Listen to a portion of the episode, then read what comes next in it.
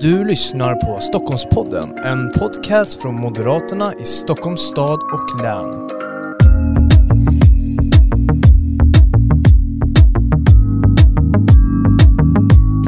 Varmt välkommen till ännu ett avsnitt av Stockholmspodden. Det här är ju Moderaterna i Stockholms stad och läns podcast där vi pratar om brinnande politiska frågorna men också andra aktuella ämnen med våra främsta företrädare men också med andra personer från olika positioner i samhället. Och idag ska vi prata en eh, väldigt viktig sakfråga, nämligen så att vi ska prata utbildningspolitik, skola och för att göra det har vi med oss Anna-Karin Hjelmy, finansborgarråd i Stockholms stad. Man välkommen.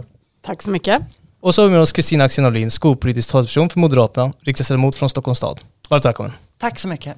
Och eh, precis som jag nämnde här i början så ska ju vi prata om eh, skola, eh, en väldigt viktig fråga. Men jag tänker först eh, börja med att säga att när jag tänker på, på skolan så är det så här att jag, of, alltså, för mig så är det nästan så att skolfrågan glöms bort i debatten lite. Eh, skulle ni hålla med om det? För det är en sån viktig fråga, den bygger ju nästan vår välfärd skulle jag vilja säga. Håller ni med om den frågan glöms bort? Vad tycker du Ki? Nej, men jag, jag håller verkligen med om det för att skolan och utbildning det är liksom vår framtid.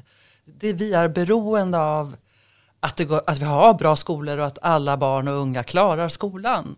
Eh, det är för Sveriges tillväxt, det är ju vår så att säga, framtid. Vill man grotta ner sig mer i det så finns det faktiskt rapporter som bevisar att länders betygsstatistik påverkar BNP.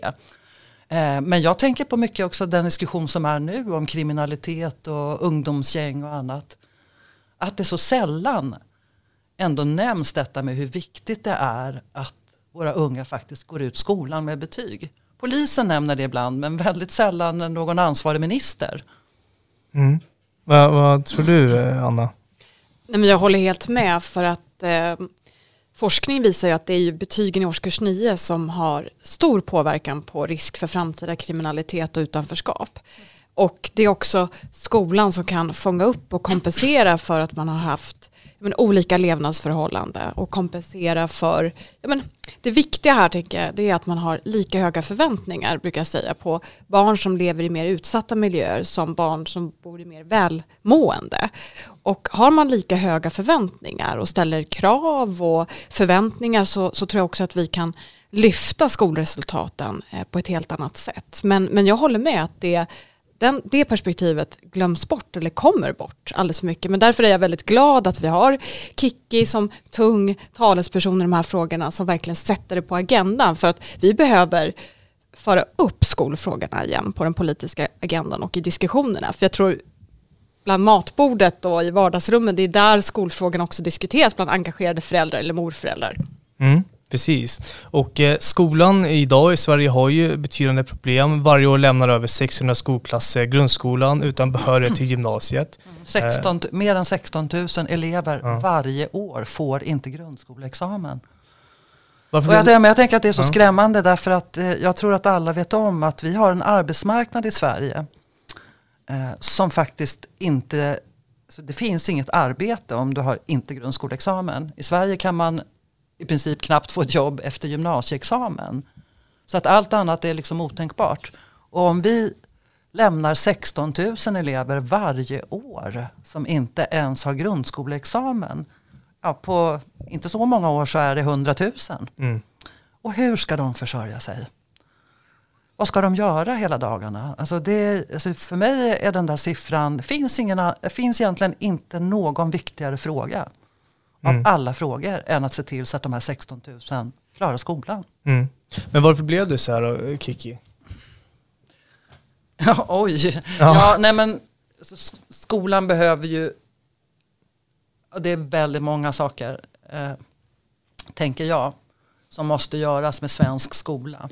Det är allt ifrån liksom rektorsrollen till sko alltså lärarutbildningen till innehållet i skolan. Men jag tror att det viktiga också det är ju det som Anna säger. Det är ju det att vi måste ha höga förväntningar på alla barn. Eh, och sen får man försöka anpassa också så att alla barn klarar skolan. Och jag tror att vi i Sverige på något sätt ser mellan fingrarna och accepterar att barn inte klarar skolan. De halkar efter och det syns tidigt. Och ingen gör något. Mm. Och det är det som är så sorgligt tycker jag, att vi accepterar det. För hela det här instrumentet, om vi bara tar en sån enkel sak som att gå om, som man gjorde förr. Gå om en årskurs. Varför låter vi inte barn som klar, inte klarar svenska och matte till exempel i årskurs tre, låt dem gå om årskurs tre. Mm. Redan på lågstadiet. Så skulle vi ha vunnit massvis. Men vi blundar redan där och släpper barn vidare. Och ju äldre barn blir ju svårare är det naturligtvis att hämta in mm. det man har missat. Mm. Skolan behöver ju ett kvalitetslyft och, och ja. Anna, jag tänker, vad tänker du kring där? Vi nämnde, eller hörde Kiki prata om förväntningar här och så, och det gjorde ju även du. Men om vi ska bredda det lite, mm. behövs det göras fler insatser? Ja, jättemånga. Vi kan titta på undervisningstimmarna. Eh, Sverige ligger betydligt eh, lägre än många andra länder när det gäller antalet undervisningstimmar som våra elever får. Eh, jag tror att vi måste titta på forskning och evidens om lärarledd undervisning, att stärka lärarna och deras kompetensutveckling ett problem vi ser konkret i Stockholm just nu det är ju att nu finns ju programmering eh, och kodning i läroplanen men lärarna har inte fått fortbildning så att det blir svårt att följa läroplanen i den delen. Men givetvis också som, som Kicki är inne på eh, att tidigt upptäcka barn med särskilda behov. Och därför har ju vi i budgeten skrivit in att alla barn ska screenas i årskurs ett efter läs och skrivsvårigheter. Vi börjar där och sen kan man också följa upp med, med diagnoser och annat. Men, men, att vi hittar barn med läs och skrivsvårigheter tidigt för då kan man kompensera så att effekten blir väldigt lite om rätt insatser sätts in. Men Sverige har ju haft en undermålig utbildningspolitik sedan mm. tidigare. Man tog ju bort speciallärarprogrammet ett tag. Man hade inga utbildningar. Lärarprogrammet idag, det tror jag att Kicki känner till väl, liksom, men de har inte så många timmar i liksom, till exempel att kunna bemöta ett barn med särskilda behov. Mm. Och det där måste ju in, för det finns ju i varje klassrum. Och istället sätts det in kanske mer assistenter, inget ont om det, men vi behöver utbildad personal som kan gå in och stötta barnen i sin läsförståelse och utveckling. Lärarutbildningen är faktiskt den utbildning av alla utbildningar på högskolan som har lägst antal undervisning, undervisade timmar. Den ligger i snitt på åtta timmar i veckan. Vilket jag tror, ja det är kanske en parentes, men jag tror att det är en av anledningarna till att många hoppar av. Just för att det är för, liksom för få timmar så man börjar göra annat. Kanske får ett jobb. Mm. Och precis som Anna säger, man har inte undervisning om barn med särskilda behov, det vill säga alltså de här neuropsykiatriska diagnoserna som är så vanliga idag. Det är ju fem barn ungefär i varje klass som har. Man har inte didaktik, man har inte läraren om barn som har svenska som andraspråk. Som är kanske fjär, var fjärde barn nästan som har. Mm. Eh, man, alltså, det, ledarskap nämns inte. Eh, så hela lärarutbildningen måste göras om. Mm. Så är det. Mm. mm. Jag tänker också så här, eller när jag funderar, det är mycket vad jag tänker och tycker nu, men, men eh, man tänker mycket om dagarna och eh, den här med att hur mycket skolan ska, eller hur mycket staten då, eller ja, regeringen eller politiken generellt då, i både kommun och så vidare, ska vara inne och styra i skolan. Hur mycket, hur mycket ska politiken vara inne och styra och ställa? Nej, men jag kan börja, alltså får alla ja. säga emot. Nej men jag tänker att Alltså det vi moderater säger eh, och som är en av de viktigaste sakerna som vi inför när vi har vunnit valet eh, om knappt ett år. Det är ju detta med kvalitetsmätningar i svensk skola och progressionsmätningar. Mm. Det har andra länder men i Sverige gör vi inte det. Mm. Eh, därför att det innebär, liksom den, om man har den grunden och gör det, då kan man tillåta också skolor att göra mera som de vill. Alltså det kan bli mera spännande pedagogiska eh, varianter av skolor eller ja, uttaget en, kanske lite mera olika skolor helt enkelt. För så länge man uppnår det mål som vi har sagt och att barnen får liksom bra kvalitet. Eh, ja, då, då, då, kan man, då kan man på något sätt släppa andra saker. Problemet är ju att den här regeringen vägrar att mäta kvalitet i svensk skola och progression. Så att det enda vi har någonstans att liksom se hur svensk skola fungerar det är ju de här stora PISA-undersökningarna som vi har undersökt mm. eller som vi har debatterat mycket. Där Sverige då faktiskt har ganska uruselt resultat. Eh, så det är ju det första vi måste göra. Att liksom vi ska ju bestämma vad, hur kursplanen ska se ut, hur betygskriterierna ska vara och det ska vara enkelt att förstå vilka fakta som ingår. Och sen ska det mätas. Och sen kopplar man på det med kvalitets och progressionsmätningar årligen. Mm. Hur tänker du Anna? Nej, men jag håller helt med för att ja, det finns, eh, finns de politiker och partier, inte minst Socialdemokraterna, som vill styra med många mål. Eh, förra mandatperioden hade ju skolorna i Stockholm över 80 mål. Det blir väldigt svårt för rektorerna att mm. veta liksom, vad är prioriteringarna. Och där har vi, vi menat att man måste minska antalet mål så att alla ska känna till dem. Men med det sagt är det fortfarande skattefinansierad verksamhet. Så att jag tycker att vi ska ställa stenhårda krav ja. på skolor som inte levererar.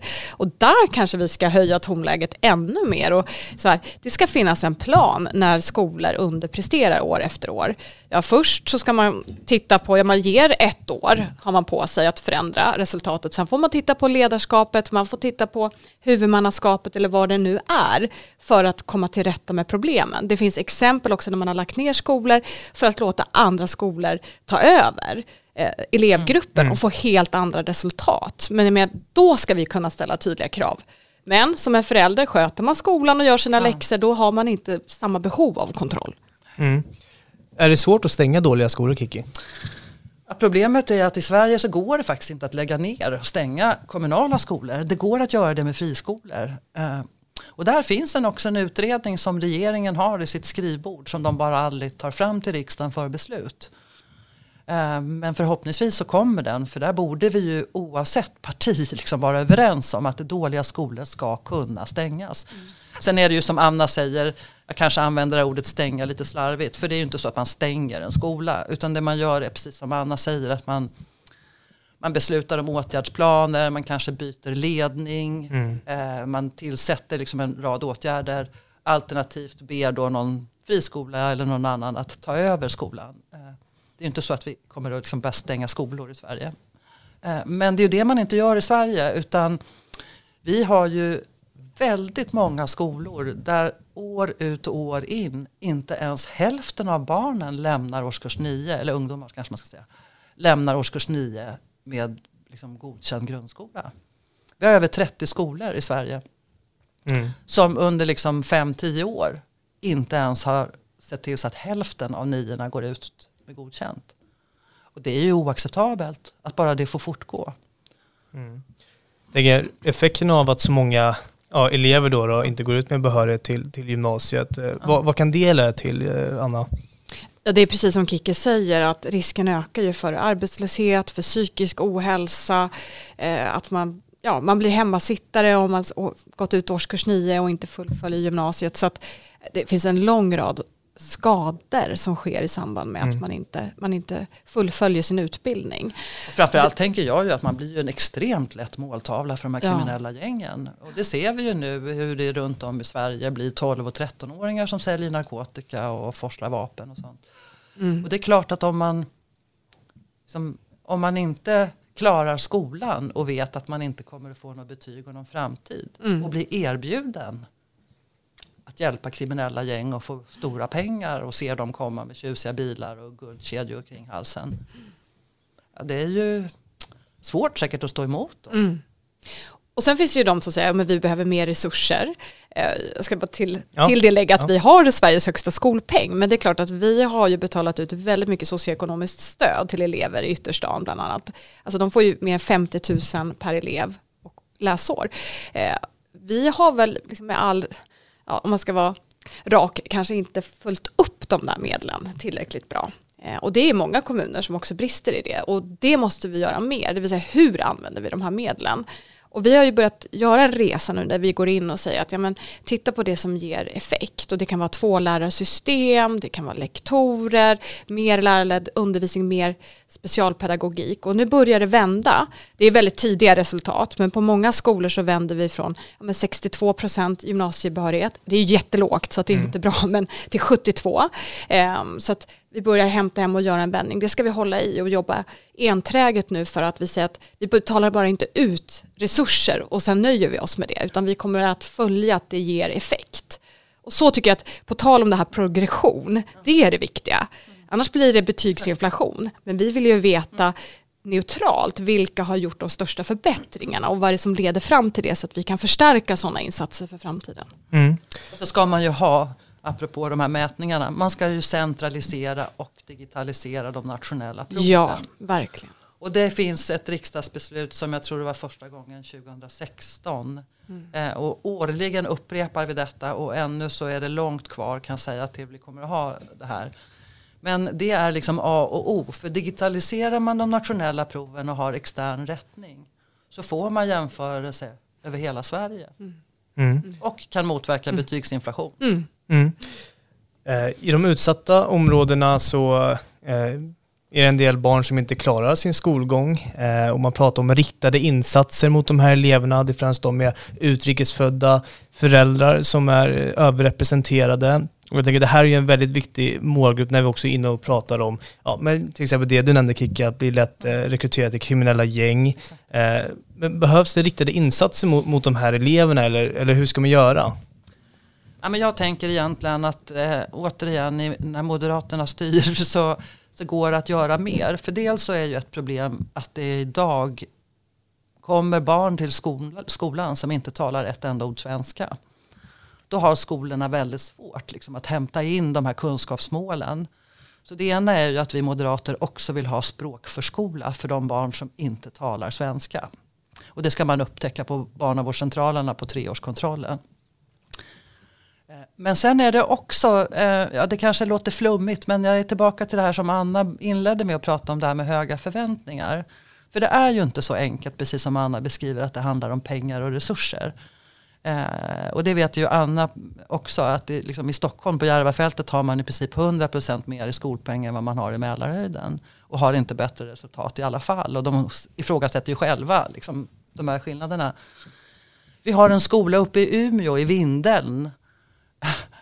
Som är helt fantastiska. De fick en jättestor andel med flyktingar som kom 2015-16 när den här stora flyktingvågen mm. kom. Och den där skolan där i Vindeln, de säger att ja, men de har alltid varit vana vid att ha fått samiska barn varje år. Så den där rektorn och de där lärarna, de tänkte att ah, det är väl inte så stor skillnad liksom. Samiska barn eller barn från Syrien och Afghanistan, vi gör likadant. Så de barnen fick en intensivkurs i svenska i två veckor. Då man fick lära sig de här vanliga verkligen turistfraserna, liksom var i toaletten och god dag och matsal och sånt. Sen så skickade man ut alla de här barnen i vanliga klasser till vanliga lektioner. Och de hade nu i våras 100% behörighet på de här barnen. Mm. Ja, mm. det var inga särskilda resurser. Nej. Utan tvärtom, det var bara höga förväntningar mm. om att det är klart att det ska gå. För det har mm. alltid gått för oss med de samiska barnen. Mm. Ja. Ja, men det är en solskenshistoria. Liksom. Ja, mm. Det handlar ju om för höga förväntningar, det handlar om inställningen från lärare och rektor. Uh, och vi, ja. har ju, vi har ett liknande just när det gäller flyktingar. Tidigare var det så att då, då, fick man gå i skolan i närområdet. Men just när det gäller flyktingbarn i Stockholm så får, placerar vi också ut dem. Mm. runt om i alla Stockholms skolor. Vilket gör att vi ser betydligt bättre mottagande och resultat. Eh, men sen har vi ju, men det är segregation, men det är därför vi är för också, dels att alla skolor givetvis ska vara bra, men det fria skolvalet ger ju också en möjlighet att kunna Eh, kunna välja för att även i ett område som Järva så ser vi hur skolresultaten skiljer sig. Ehm, och det också. Mm. Jag tänker att vi ska fokusera lite på det här med, ja det, gängkriminaliteten mm. går ju mm. på, på högvarv nu eh, bara de senaste veckorna och sommaren har ju varit präglad av våldet och skjutningar och dödsskjutningar. Skolans roll i det här, förebyggande insatser. Kiki, vad säger du? Vad är skolans roll i att se till att ja, men unga människor inte hamnar i, i kriminalitet eller blir rekryterade. Vi har ju varit inne lite på det, men jag tänker bara att vi ska fokusera lite mer på det. Ja, nej, men jag tycker, alltså skolan kan göra en del i det här. Och den handlar ju om att skolan som sagt var ska ha höga förväntningar och råkoll på eleverna. Till exempel att de är där. Mm. Vilket är en sån här spännande fråga som vi driver i riksdagen. Att vi borde ha såna här nationella frånvaroregister som regeringen motarbetar hela tiden. Men att det är viktigt när vi, att vi upptäcker både flickor som blir bortgifta på sommarlov men också skolk. Eh, för det är liksom en första inkörsport. Barn som är borta från skolan ska liksom uppmärksammas. Så, så skolan kan ta den delen, att ha höga förväntningar och ge barnen den bästa utbildning och ge framtidstro på olika sätt. Men sen har vi ju föräldrarna också. Och det får man inte glömma bort tycker jag. För att ibland så ser jag bekymmer med att vi lägger på mer och mer av det som är föräldrarnas uppgift. Eh, och sociala problem på skolan. Jag kan bli lite ledsen nästan när jag ser kommuner faktiskt eller skolor som anställer socionomer och allt möjligt in i skolan. För någonstans så känner jag att alltså skolan ska ju inte ta över på något sätt föräldrarnas bekymmer eller dåliga föräldraskap. Utan barnen måste ju också få komma till skolan och vara som alla andra och lyckas i skolan. Eh, det är en arbetsplats. Utan föräldrarna måste också ta ansvar för barnen och barnens skolgång. Mm. Jag håller helt med om det. Men det finns ibland kopplingar mellan hög skolfrånvaro och misshandel i hemmet. Absolut. Så att en, en del i det kan ju vara, det är ju tyvärr inte, jag, jag är moderat, jag tror jättemycket på föräldraansvar, men en del föräldrar borde kanske inte vara föräldrar. Nej. Alltså de, ja, de, de, de agar sina barn och så vidare, de, de kan man fånga upp. Och det finns också studier från Storbritannien och annat som visar det här att det kan finnas ett samband mellan stor skolfrånvaro och, eh, och våld i hemmet. Så att man kan fånga upp de här eleverna för att hitta andra mm. problem. Men någonting som vi har sett funkar som ganska bra för barn som är i riskzon det är ju de här lovskolorna och sommarskolorna. Eh, där man också läxhjälp som är strukturerad. Mm. Inte bara liksom läxhjälp utan höga förväntningar mm. eller krav. Utan man, man ses tre gånger i veckan. Man förbinder sig med nästan ett kontrakt att jag åtar mig att komma varje gång. Um, då kan vi också se hur de lyfter sig och att man kan vända en elevs skolresultat från att vara icke godkänd till att nå kunskapsmålen på relativt kort tid. Eh, men helst skulle man ju vilja att det inte behövdes givetvis. Men, men jag tror att vi kommer att kunna se mer av den här typen av insatser sommartid under de här extremt långa sommarloven mm. Mm. och alla lov. Ja. Men också under liksom andra perioder. Ja men det tror jag också. Jag tror på sommarlovskola och lovskola och jag tror på läxhjälp. Eh, jag tror bara att vi ska starta det tidigare än man gör. Det är alldeles för sent. Idag är det från årskurs 8 tror jag det är idag. Eh, och det är för sent. Man borde göra det redan från årskurs 1 tror jag och fånga upp barn. Ju tidigare man fångar upp barn ju bättre är det. Eh, så det, det tycker jag, det håller jag helt med Anna om. Det tror jag är en investering att göra. Men sen tycker jag ändå att man ska ha lite det här liksom, tankar också på att ja, att barn också kan behöva liksom, ha förväntningar just i skolan och lyckas i skolan. Till exempel tycker jag att det är ett bekymmer att barn som då inte talar tillräckligt bra svenska som ska ha modersmålsundervisning har det på skoltid och går ifrån andra lektioner i skolan. Det där är så här, tycker jag fel tänkt. Eh, därför då missar de ju de timmarna. Mm. Alltså det är väl bättre att de är på svenskan och matten också i skolan och gör den här modersmålsundervisningen på fritiden eller utöver skoltid. Mm. Men det är mycket sånt där som små saker kanske. Mm. Och som jag inte tror kostar något men som bara blir fel i Sverige. Mm. Och något som vi också kritiserar mycket, vi moderater tänker, det är den här likformigheten. Att uh. man inte heller med barn som kanske behöver lite extra utmaningar. Alltså där gäller det också för mm. skolan att att möta dem med just specialanpassad undervisning för att det finns ju en anledning varför Mensa och Hjärnfonden har börjat samarbeta för de får samma problem. Exakt. Eh, de tröttnar, eleverna känner att de passar inte in, de lämnar också ja. skolan i förtid och riskerar avhopp fast de är så säga, begåvade. Ja. Eh, och där behöver vi också att utmana varje elev mm. och det på något sätt är det fortfarande svårt att tala ja. om i, i eh, tyvärr där sticker Sverige ut jämfört med andra länder att vi är väldigt dåliga på högpresterande elever och mm. särbegåvade elever. Mm. Och precis som Anna säger, det skulle ju vara en självklarhet att en elev till och med på mellanstadiet skulle kunna plugga en högskoleutbildning på Stanford parallellt. Alltså, om den nu är så begåvad. Men i Sverige så ska alla vara likadana, liksom. Mm. man ska ligga på samma låga nivå helst. Mm. På något sätt.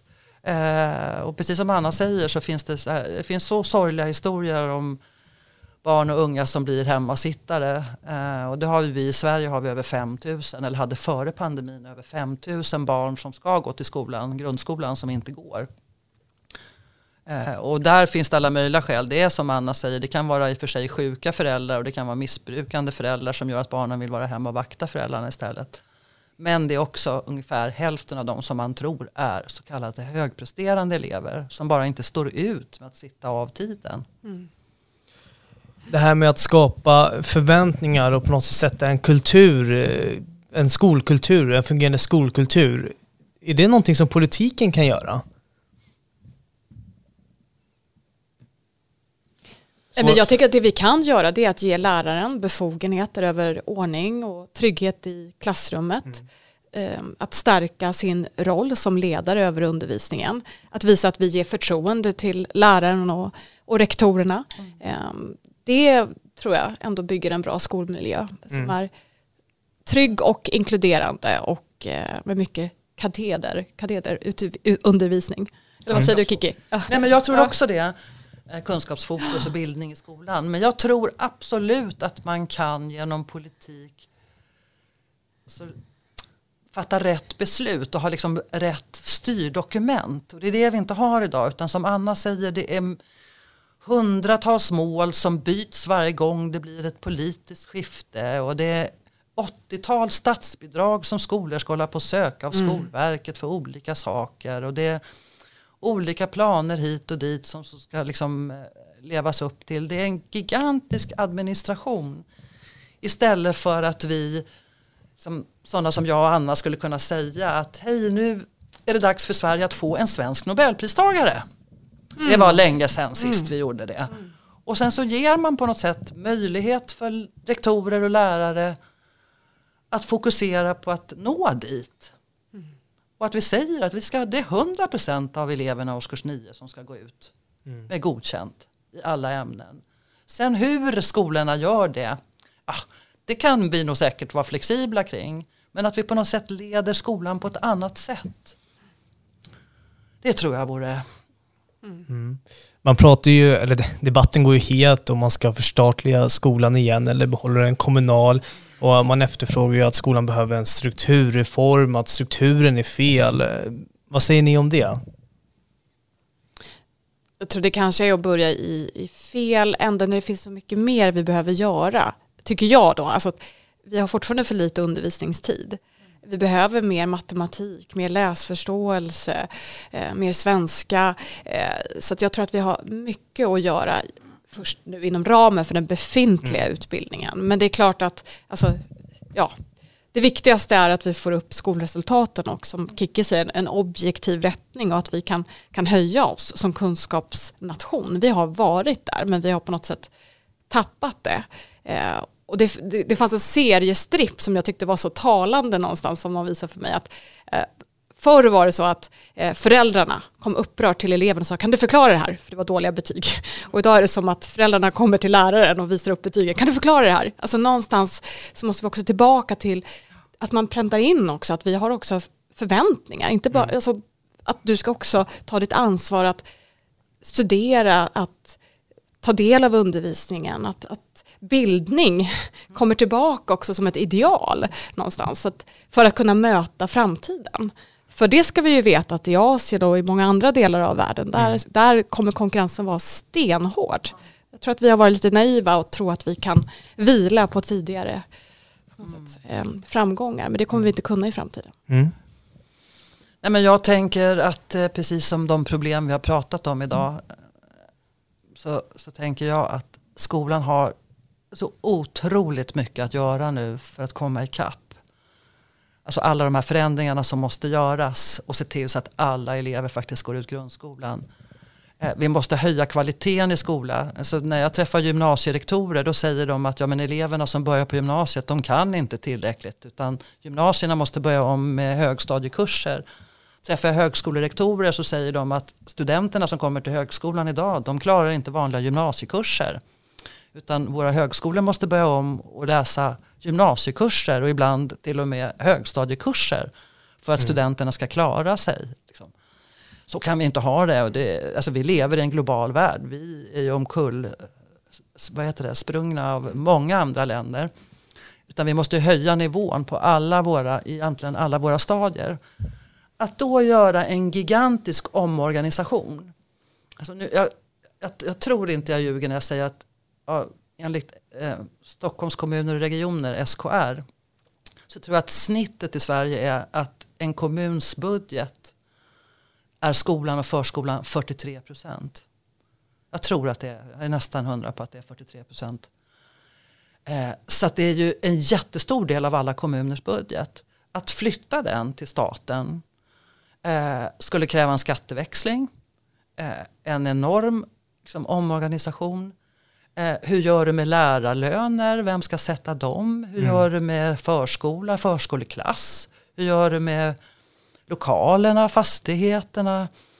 Alltså det, det, den här, jag vet att det finns partier som vill ha en förstatligad skola igen och Lärarförbundet också. Men jag tror inte de liksom vet eller tänker egentligen på alltså hur det, alltså att, att jag tror att det är omöjligt.